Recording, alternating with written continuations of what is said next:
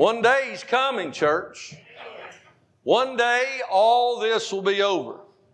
There'll be no more Sunday service like this. There'll be no more testimonies of his church. There'll be no more funerals. There'll be no more sadness, no more heartache. One day, Jesus Christ, the Lord, is coming again. And we better wake up because he's not come yet. And he issues us a warning, a warning throughout Scripture, but one I want to look at today. You know, we look at God in a way of uh, everything's unconditional. And I shared at a funeral this week that the truth is everyone's not going to heaven. And we're not going to get to heaven because we knew somebody on this side, because we went to a Bible school somewhere, because we signed a card, or we went to Sunday school, or we gave a large amount in an offering. The only way you're going to get to heaven is through that cross of Jesus. To bend that knee, to bow your head, to confess in faith in your heart, Lord, I'm a sinner and without you, I will die and go into uh, eternal darkness. But through you, and through the precious blood of the Lamb, that you gave your life for me, your Son died on the cross for me. Lord, come into my life, cleanse me, forgive me. Dying, he justified.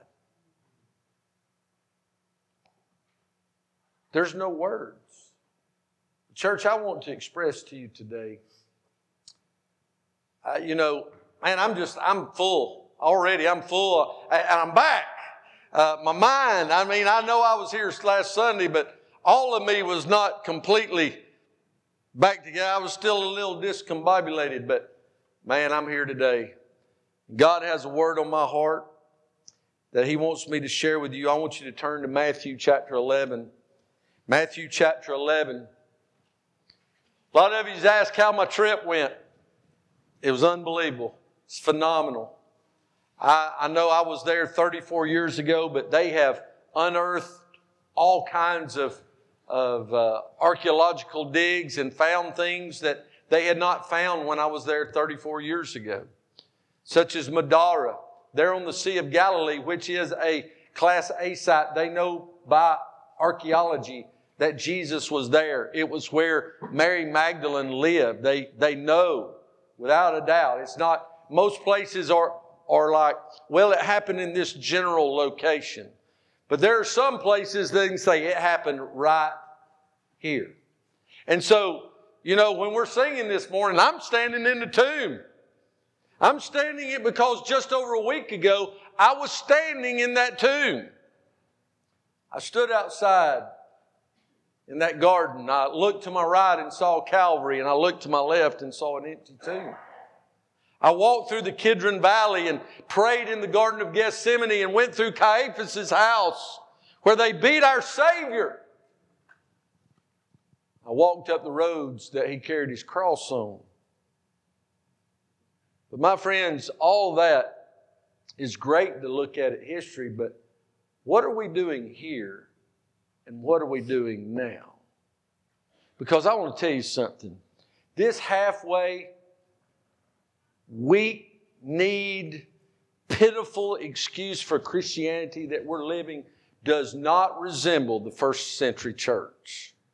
This idea that, well, he's just a good man. I'm going to tell you something. We learned yesterday. When little four-year-olds can quote it, we better know it. Romans 3:10 says, There are none righteous, no, not one. And so today, as we look in Matthew chapter 11, we look at this context where Jesus had spent most of his three years of ministry around the Sea of Galilee. And as you look at the picture, I, I just, I couldn't pick right fonts and right colors. I couldn't do it justice. But those are the ruins of Capernaum. It is an A site. There is no doubt.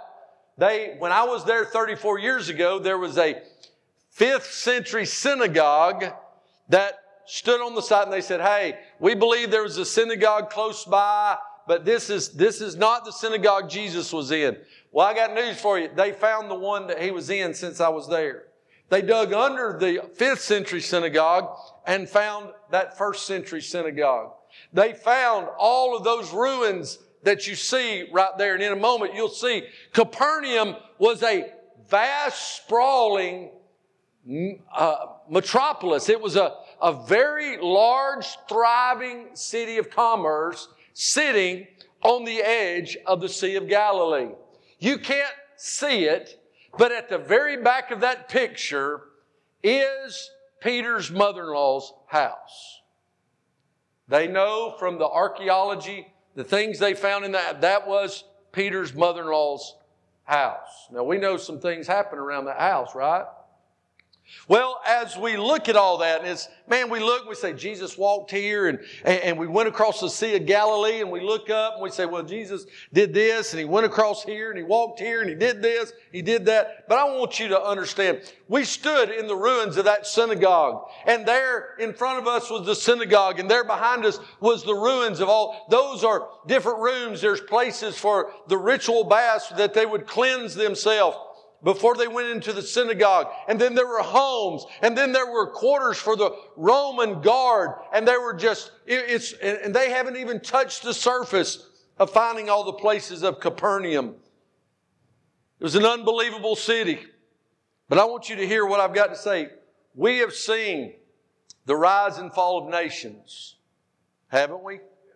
We've seen the rise and fall of churches. We see today that there are splits not just in local churches, but in complete Christian denominations.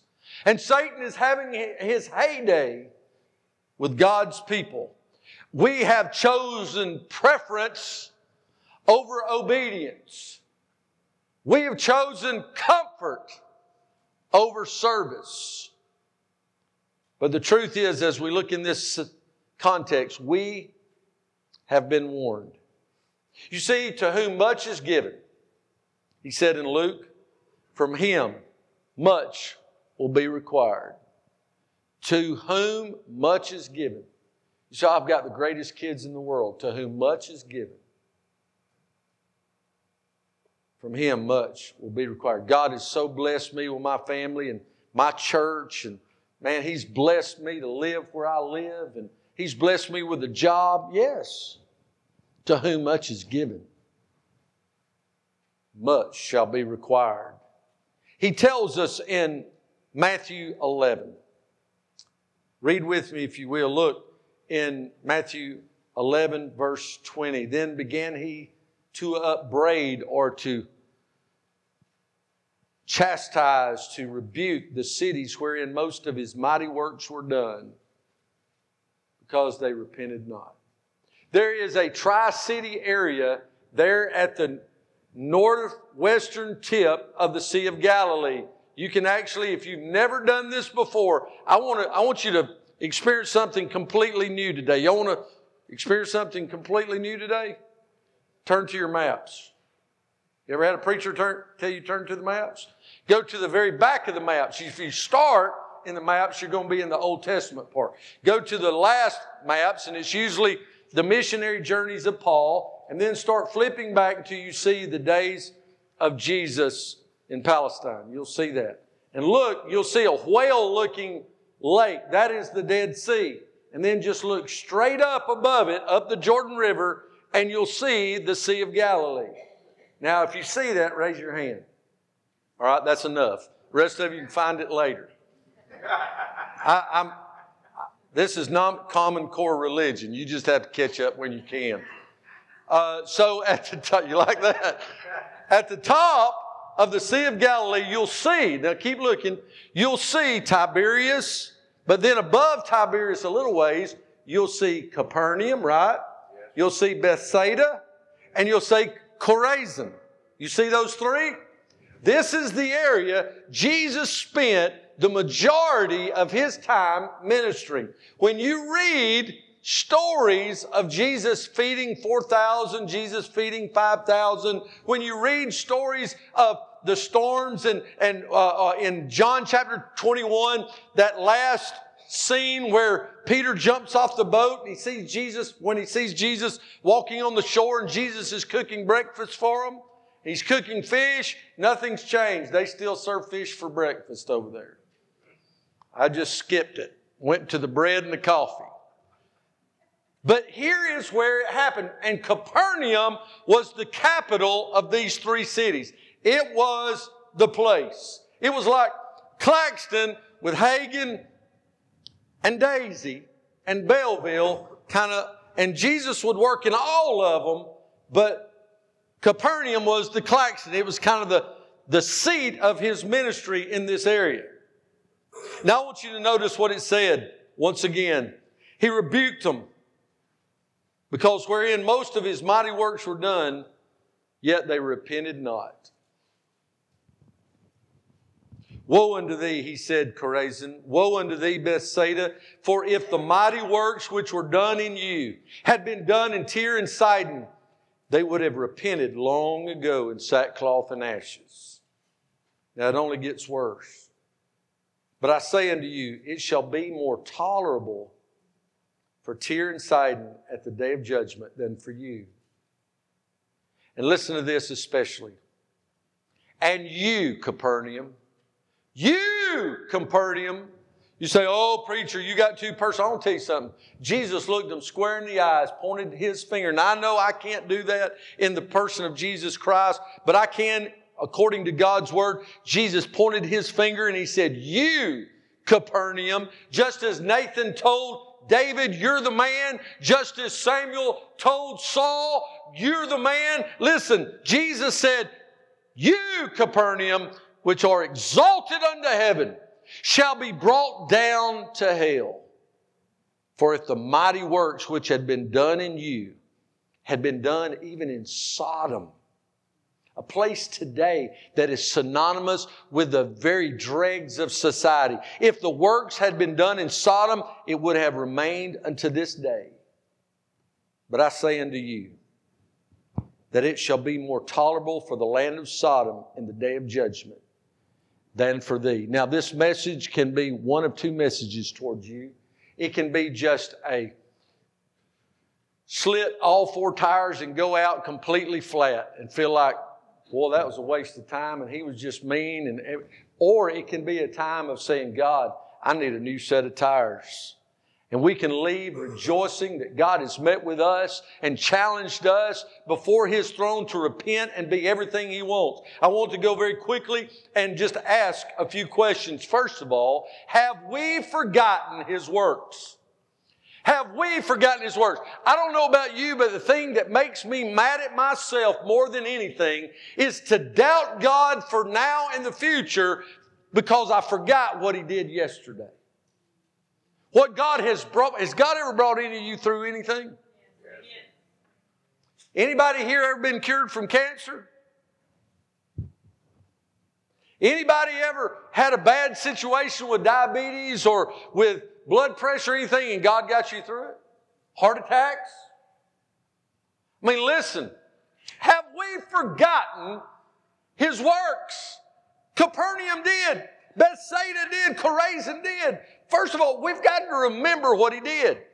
Has Jesus ever done anything? We sang it today. And I mean, they sang it. Philip and Lauren broke it down. Listen, living, dying, buried, risen again. Have we forgotten what Jesus did for us? That it wasn't just the cross, it wasn't just the tomb, it was God on His throne leaving all of His glory to be made like us and to carry the weight of hungering and thirsting and to be mocked and to be scourged, to be crucified because of us. Can we remember for a moment do you realize if you read, I love the start of Matthew, don't you? I mean, the, the Sermon on the Mount, the Beatitudes, all that.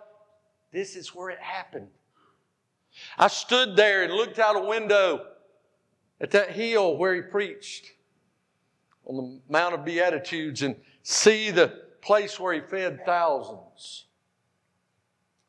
Historically, half of the miracles recorded in Matthew 8 and 9 happened in that city you just saw a picture of. Half of them. Wonder what would happen. You, y'all ever remember? I love to hear John talk about the old lay led revivals. I remember the revivals growing up. And I'm going to tell you, revivals still work, church. You just got to get people to come. And I'm not talking about lost people. Lost people come. I'm talking about get church people there. And if church people come, they'll bring their lost friends. But we're too busy with every single thing else. And I'm going to tell you, if we don't stop and remember what God did for us, the curse is coming. I stood and looked at this city, and all I could think of is nobody lives here anymore. Nobody. There's a monastery that kind of sits off to the side, just because you see, whatever site they found, whether it's an A site or a B site, way back thousand years ago or more, when the Roman Catholics and the Crusaders and stuff came through, if they said through oral tradition or whatever, Jesus did something right here, or Mary did something, or John or Peter, then they just built a church over the top of it. And now you have to pay to get into most of those places. And so it's all about just this Hollywood mentality of it. But I was saved in a revival. Any of you ever saved in a Bible school? Anybody in this room saved through Vacation Bible School. Amen. Mike Wise. Now, you see, there's several. And see, our, our directors already went for national training. And I'm going to tell you something. Either get on the boat or get left because we're going to blow it out this year. Am I right, sister? Big amen right there. We're going to have cranes sitting out. We're going to have all kind of construction equipment. All that. It's going to be off the chain good. We've got to remember what happened. They forgot half the miracles. Listen, think about this. Reason we know it was a large city, one of the reasons, not just because of the, the digs that they have already conducted, but because of, you remember a guy that was called the centurion? We really don't have his name here, but said that his servant was sick.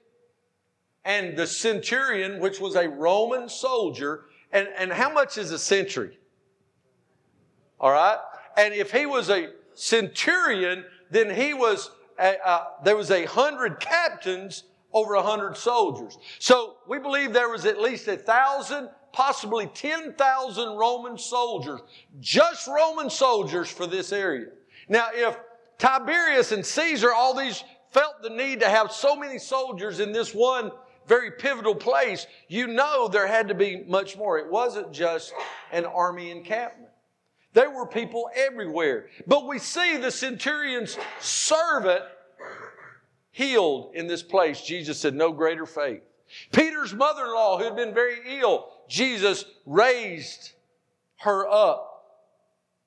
But then, have we forgotten that He can. Do we have faith? I'm not talking about shallow, we can kind of see, we just see it a little far off. No, I'm talking about can't see a thing. I'm talking about complete whiteout conditions. I'm talking about fog so thick in our life that we cannot begin to even see the next moment. But we believe He can. because Capernaum saw Christ do it and they forgot. Has he ever done anything for your business? Have you ever been in a place where you thought, we're never going to make it? We're not going to be able to pay the taxes. We're not going to be able to meet our needs. Has He ever done anything for your marriage? It says we cannot stay married another day, another week. I can't stand her. She can't stand me. Has He ever done anything where you thought, Lord, my kids, I can't do anything else, but God swept in and did it? Have we forgotten what God can do? Have faith, He can. Amen. I'm a testimony of faithful prayer of my grandmother and my parents and my other family members. When I was the prodigal, gone into a far country, and they prayed, Oh God, Don't let go. And that Wednesday night when I walked the aisle and I was crying and weeping and moaning, listen, that ain't nothing new for me. I've been doing it a long time. I just thought, man, when God squeezed my heart, stuff comes out, and it's usually my eyes. And I just got booing. God's called me preach. Everybody's like, oh, okay, that's great, man. I'm like, really? I thought y'all'd be a little more excited. Everybody in the room knew God's calling my life. They had seen it. They had seen the rebellion I was in. They had seen me run as hard as I could from God. And they said, I didn't know exactly what God was calling, but we knew He was calling you to something because nobody runs that hard against the will of God unless God's got His hand on. Have faith, He can. I love it when people say, Preacher, I can't stand up and talk in front of anybody else. Have you ever listened to me talk? I mean, really listen? I can't stand to listen to myself. It's terrible. People said, You have terrible grammar. I know. Isn't it a shame? I mean, you give them books and send them to school and they turn out like this.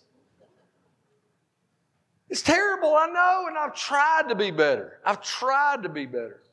But can I tell you, we sat in the lobby of a hotel and the airport and other places, and people would hear our accent.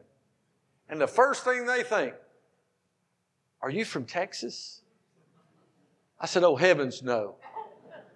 Where all the reprobates live. No, we're from God's country. It's called Georgia. And then they say, The country or the state? So, oh, no, the state.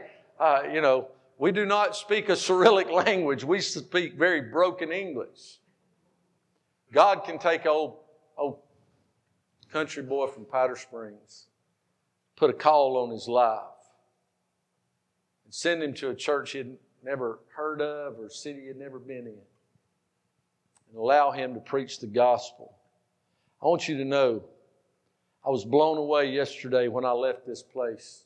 Joey, Andrew, I shared with you last night, Joey. I got to do the first devotion. I got to. I didn't have to. Was my privilege.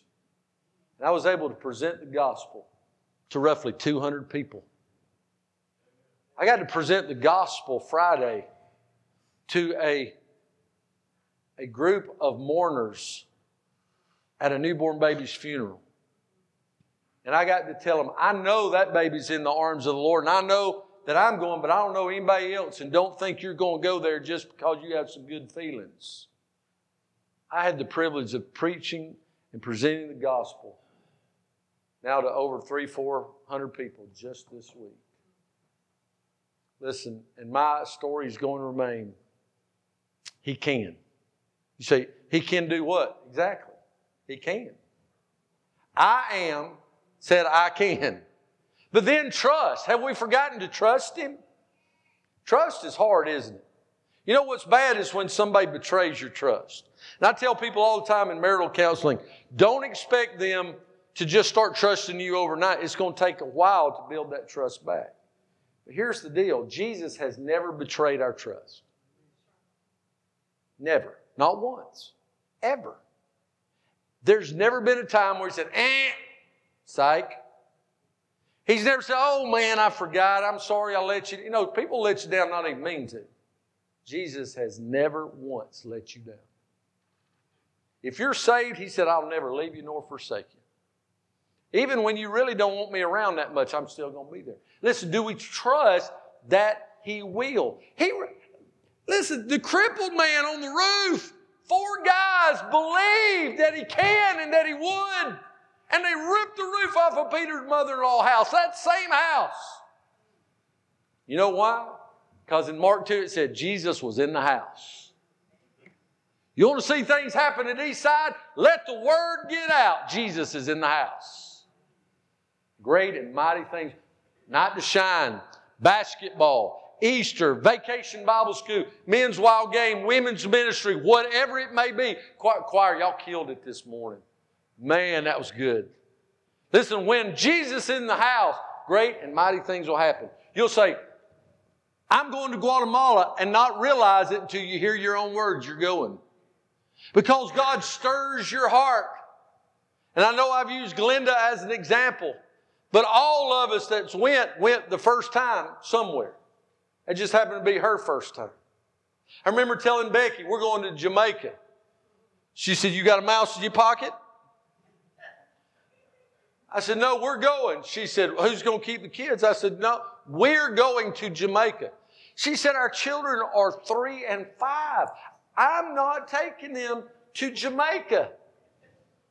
We have pictures. Ethan was as tow headed a three year old you've ever seen. I mean, it looked like just gold from Solomon's temple. It was so gold.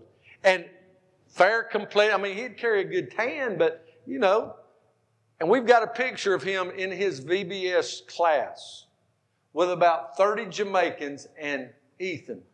And he looked like a little cotton ball in a big old pile of coal. And I want you to know, three and five, they still talk about that trip today.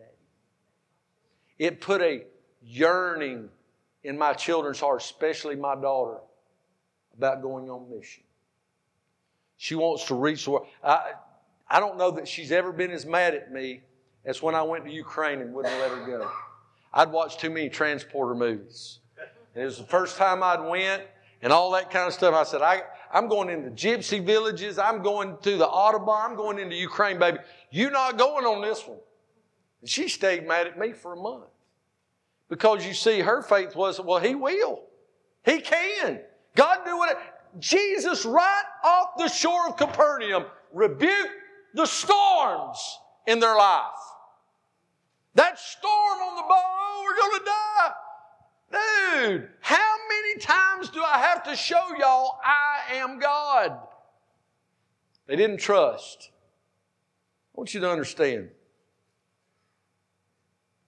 We must not forget his works. To whom much is given from him, much will be required. Have we ignored His Word? Have we ignored His Word? It tells us in verse 20, He began to rebuke and upbraid the cities wherein most of His mighty works were done because they repented not. You know what happened? They ignored what He had to say. It was in this city where Jesus spoke the Beatitudes.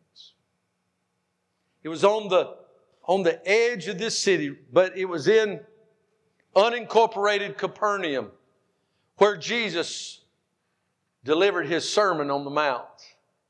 He told us all that truth that we hang our hat and our faith on in Matthew 5, 6, and 7. We see great depth. We, we hear, Blessed art thou, blessed art thou, blessed Blessed are the peacekeepers. Blessed are the meek. Blessed. That's where he spoke it. Right here. Y'all ever remember God really speaking clear to your heart at Eastside? Why do we think God can't do it again?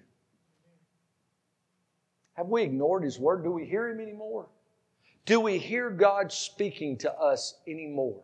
They sat and heard Him speak the Beatitudes. Do we hear him? Listen, it was words of encouragement. How, how, we ought to all be encouraging. Many are, y'all are so encouraging to me. But think, when Jesus spoke the Beatitudes, he was encouraging them. Blessed, blessed. I, I like feeling blessed, don't you? But now you got to look in depth at those Beatitudes. Many of those who hunger and thirst after righteousness, who suffer, who are persecuted, a lot of that blessed is blessed from Him, not blessed on this side. But He says, no matter what, if you're serving me, you're blessed. It's words of encouragement. Do we believe Him? Words of instruction. We tell our kids, do this, do this, do this, do this. But are we realizing and putting ourselves under the authority of our Heavenly Father and doing what He tells us to do? Some of you sitting here tonight or this morning See, I'm maybe not completely back. This morning, you're fighting it, man, like a baby fights sleep. You're fighting serving at night to shine. You're fighting saying, Yes, I'll, I'll, work in Bible school. You are fighting, serving in basketball. You're fighting going to Guatemala. You're fighting it, fighting it, fighting it. It is time to turn loose. Hear what he says in encouragement, but listen to the instruction and believe he is, and that he is a rewarder to those who diligently seek him. There's nothing more rewarding than to see someone get instruction and follow it, and God bless them. There are Sunday school classes that need assistant teachers that you can come in, you don't even have to take the class over. You can come in and be mentored through the leader so that we can grow. That's the only way we'll grow is we have new Sunday school units. I've said our college ministry needs help, needs you. I need you. They need you. Do we believe enough to listen? Do we not point at somebody else, not think of somebody, oh, if they'd been here this morning, they'd have got told. Do we follow him? This is enlistment. Put your ni- name on the list. Sign up. Give your $100 deposit. Write Guatemala across the bottom of it. You don't even have to write mission if that just rattles you. Just write $100 and write Guatemala across the bottom. Matter of fact, just write G U A T, and we're going to take it as your deposit to go with us. If it's hard for you to say it out loud, just write G U A T. We'll know what, what you mean, and we'll get you on the list to go and serve. Follow him. Where he leads, I will follow. See, that's it. But then will we refuse to be his witness? Just like Jericho. Now, we didn't go into the city of Jericho this time. I'd went before. Great things happened in Jericho, right? Zacchaeus was a wee little man, and wee little man was he. He climbed up in the. That's as far as I'm going to go because I'm going to forget it. It was in Jericho. Let's go way back. Jericho is where the spies came. We looked and we could stand on the pinnacle we were on and see where the spies left the city and where Rahab sent them through a valley so the shepherds who would be up on the hills wouldn't see them and protected those spies. We looked above Jericho and saw where the Hebrew children crossed the Jordan behind Joshua when they came in for the first time to the promised land. But you know, we see a great, great victory. How many times did they march around Jericho? Don't say it real quick. Think about it. How many times? Say it. How many times? Mary, you're 13. Everybody says seven times. We listen to music, not read the Word of God. They marched around once every day for six days. But on the seventh day, they marched around it seven times, 13 times. But that last time, man, it jumped. I stood up on that hill and I could only, I looked down on that city and thought, man, imagine the sound as those walls came tumbling down. And that sound reverberated up through those valleys. There were people that could have been 50, 100 miles away thought, what in the world is happening? It's an earthquake. As the walls came tumbling down, and God gave His children victory. Jericho was a great, great place of great works. The Lord did great and mighty things there, just like Capernaum. But you know what else these cities have in common? He cursed them both. He cursed them both. Well, we refuse to be his witness? You see, their rejection brought destruction. You saw the picture. That's what Capernaum looks like today. What will, what will be our story in not 2,000 years? What will it be in 20 years? There are churches today that 20 years ago were flagships of their associations, their counties, their states that are a shell if they're even open. Why? Because somewhere along the way, they took their eyes off the Lord. There are families that you thought, man, that is the most godly family. That it's just like Satan dropped a bomb in it. And they don't go to church anymore. They don't serve. Preachers have quit the ministry. All kinds of things. The rejection brought destruction. Their shallowness brought emptiness. They just wanted to see tricks. You know, I'm all for, listen, I like to say we ambush people with the gospel. If it takes frog legs or Captain America, as long as we present the clear and concise gospel of Jesus Christ. But if we don't follow up and we don't stay with them and show them the reality of who Jesus is, then all they're going to come for is a show. And at Eastside, we got to be more than the show. Y'all with me?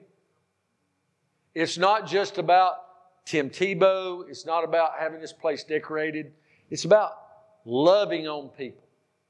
It's about loving them in the name of Jesus Christ. Showing these families that we love the Lord and we love them. If not, it's just a show. It's just a show. Are you empty today?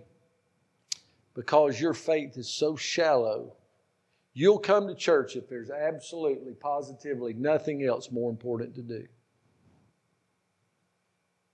Nowhere to go, no ball game, no vacation. I think we're, in, in a lot of ways, America is very blessed economically right now. We saw our church, you know, we just voted in the largest budget we've had since I've been here. We have seen God do great things. We have moved $50,000 that was unrestricted into our building fund. We have almost $110,000 in the building fund right now, and we're not even technically in a campaign yet. But I want you to understand something. To whom much is given, much shall be required. Listen, Satan don't work on you as much in the hard times as he does in the good times. We, we sometimes we get we get comfortable. Uh, what do we say? I don't want to be rich, I just want to be comfortable. You know what comfortable is? Doing nothing for God. We take more vacations, we spend and, and the thing is, we plan our life around Sunday being an off day from work rather than an on day for Jesus. That's just a fact. We quit having Sunday school bars, you know. I, my, I've, I've got a 35 year bar, but it kind of stopped right there. And we don't really do them anymore because you don't have people that teach the same Sunday school class for 40 and 50 years like they used to. There's some. I won't throw the baby out with the bathwater. But we've ushered in a new, shallow, seeker, sensitive, listen, compromise, we've compromised our faith with compromised biblical principles and called it progress. Shallowness, not progress. And then their complacency brought desolation. He said, Capernaum, the city that's been exalted unto heaven, the Son of the living God, God in the flesh, raised people from the dead, healed the sick, caused the blind to see, made the lame to walk. You'll be brought down to hell. Because if the mighty works which had been done in, in you had been done even in Sodom, that reprobate city, it would have remained unto this day. Matthew 13 58 said it this way about Nazareth, the home city of Jesus. Jesus was born in Bethlehem, took back to Nazareth, heard about Herod killing all the babies. They went to Egypt for a couple years, but when they came home, he was called Jesus of Nazareth. That was his hometown. This is what Jesus said about Nazareth. And he did not many mighty works there because of their unbelief. If he did this in Nazareth, his hometown. What will happen to us if we neglect so great salvation? And he did not many mighty works there because of their unbelief. Church, we've been warned. We've been warned. As they come to the instruments without hesitation, we can either be thriving and alive with the sound of children playing. We can see things going up. We can see newness. Or we can look like that. Just a shell of what we once were. We can be just a ruined place where we talk about the good old days. I don't know about you, but I want to still talk about the good new days. The days that are coming, where we see dozens of children trust Jesus through Vacation Bible School, where the baptismal waters are continually stirred. And people like this week, parents come and say, Pastor, our child wants to talk to you about salvation. Where a grown adult says, I want to get my baptism right and be part of the church. All that happened this week. I'm telling you, I'm about ready to shout. If you are ready for that joy, if you're ready for victory, if you're ready to be set free, you come and say, God, I don't want to be Capernaum. I want to be alive. I want to see you work in my life, in my church's life, in my family's life. I want to win people to Jesus. I want to do whatever you want me to do. Lord, I need to be saved. I need to be baptized. I need to join this church. God, I put it off long enough.